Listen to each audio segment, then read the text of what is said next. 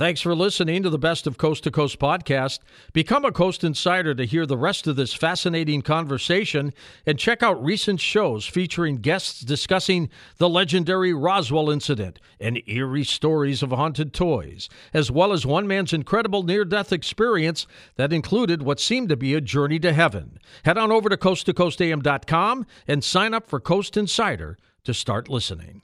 Now, here's a highlight from Coast to Coast AM on iHeartRadio. Okay, welcome back. Kirkpatrick Sale with us. We'll get to your calls in just a moment as well. So, in 1990, how optimistic were you, Kirkpatrick, about the future?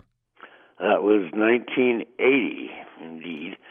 And uh, I was forced into being optimistic because my editor at the time said, "You can't uh, keep on spitting into the wind. You have to give us some hope." And so I worked very hard to do that, and I saw I saw even then some hopeful trends. Uh, there was, uh, for example, a boom in uh, backyard gardening. Mm-hmm. Uh, there was a boom in communes. Uh, there was a boom in a, in a, in a kind of underground way, people doing things differently that suggested some hope. Um, but I have to say that uh, uh, I, I wasn't absolutely convinced then, and I have uh, since become uh, absolutely certain that uh, these small steps uh, which do do take place, of course, because people are being are people. They have to uh, try to live out uh, at their scale a, a life that they want to lead. Uh, but uh, they are uh, a, a minority, and a minority that does not have sway uh, over uh, a majority. And so, what uh, what I thought might happen uh, did not happen. Are people waking up? Are they understanding that uh, this is a problem? No, of course not. Ah. Uh, of course they aren't. I mean, what what, what they uh, consider uh, waking up and finding a solution is Donald Trump, and uh, and hoping against hope. that, that is no solution, as we are finding.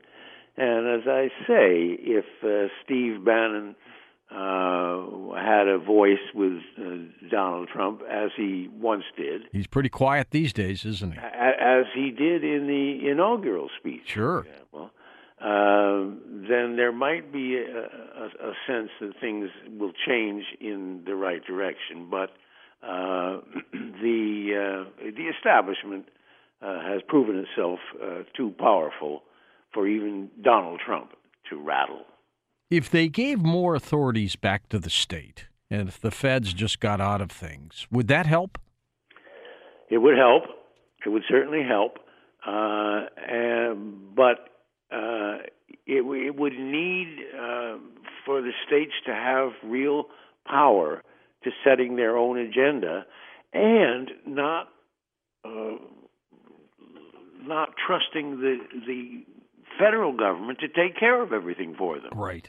I mean, if you look at it now, there are the majority of states uh, take money from the federal go- government in order to survive, and they're quite happy doing that. And they don't think about the consequences uh, unless there's something like uh, a national ID, and they they suddenly realize that uh, you've been giving us money, and now we have to do what you say. We don't want to, but but we have to. Uh, the uh, the system at the moment is essentially corrupt, so that the states do not have power and do not wish to have power, and they haven't organized their state governments in a way uh, that would allow them to uh, truly have uh, a say over the, affairs of their state.